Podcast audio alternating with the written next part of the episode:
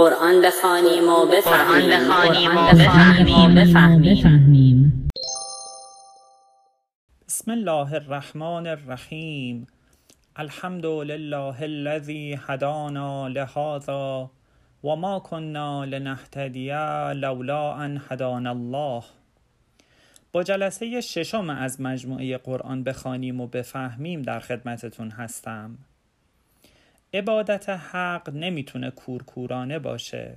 یعنی تا نفهمیم که حق چیه نمی‌تونیم اون رو عبادت کنیم.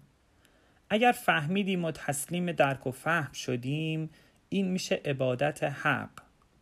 پس اولا باید بفهمیم و دوما باید تسلیم اون بشیم.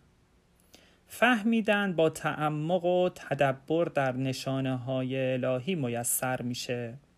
و تسلیم شدن نیازمند جهاد با نفس و پیروی نکردن از تمایلات نفسانی می‌خواد.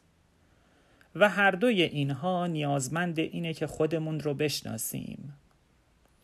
این مسیر راه یک روز و دو روز نیست بلکه اگر یه عمر در این راه قدم بذاریم و تلاش کنیم باز هم کمه. فهم ماها خیلی محدوده و خیلی چیزها رو در عالم نمی‌تونیم درک کنیم. به همین خاطرم از هر اتفاقی شک زده میشیم و به هم میریزیم. کاممون تلخ میشه و دنیا برامون تیره و تار میشه. فکر می‌کنیم که این درست نیست و نباید این طور باشه. اگر خیلی تلاش کنیم و از اولیاء خدا کمک بگیریم کم کم اتفاقات اطرافمون رو درک می‌کنیم و می‌فهمیم که چرا این همه مصیبت به سرمون میاد. ولی باز هم این فهم باعث نمیشه تا کاممون شیرین بشه چون تمایلات نفسانی صد راهه. یعنی توی این مرحله می‌فهمیم که حق چیه ولی هنوز تسلیم اون نشدیم. یعنی دلمون تربیت نشده. حالا جهاد با نفس می‌خواد. تا کم کم خودمون رو پیدا کنیم و حساب خودمون رو از دلمون جدا کنیم. مثلا اگر بچه ها رو دیده باشیم این قدری دلشون می‌خواد که بازی کنن که گاهی حتی راضی نمیشن بیان سر سفره و غذا بخورن.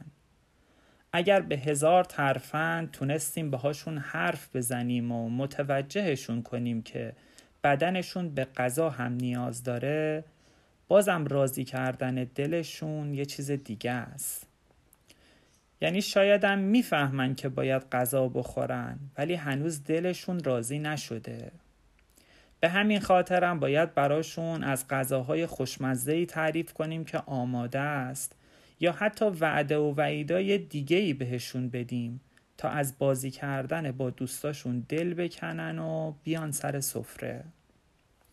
حکایت ما بزرگترها هم همینه. فقط بازی بچه ها با توپه و بازی ما بزرگترها با پول و پست و مقام و چیزای دیگه. اگر این مسیر رو طی کردیم کم کم بنده حق میشیم. یعنی همه چیز رو درک می‌کنیم و آگاهی جایگزین قفلت هامون میشه.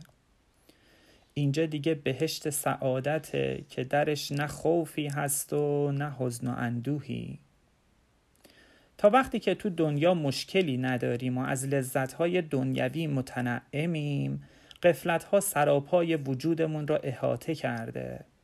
ولی وقتی مصیبت های دنیا شروع میشه و توی سختی و فشار قرار می‌گیریم کم کم ظرفیت پیدا می‌کنیم.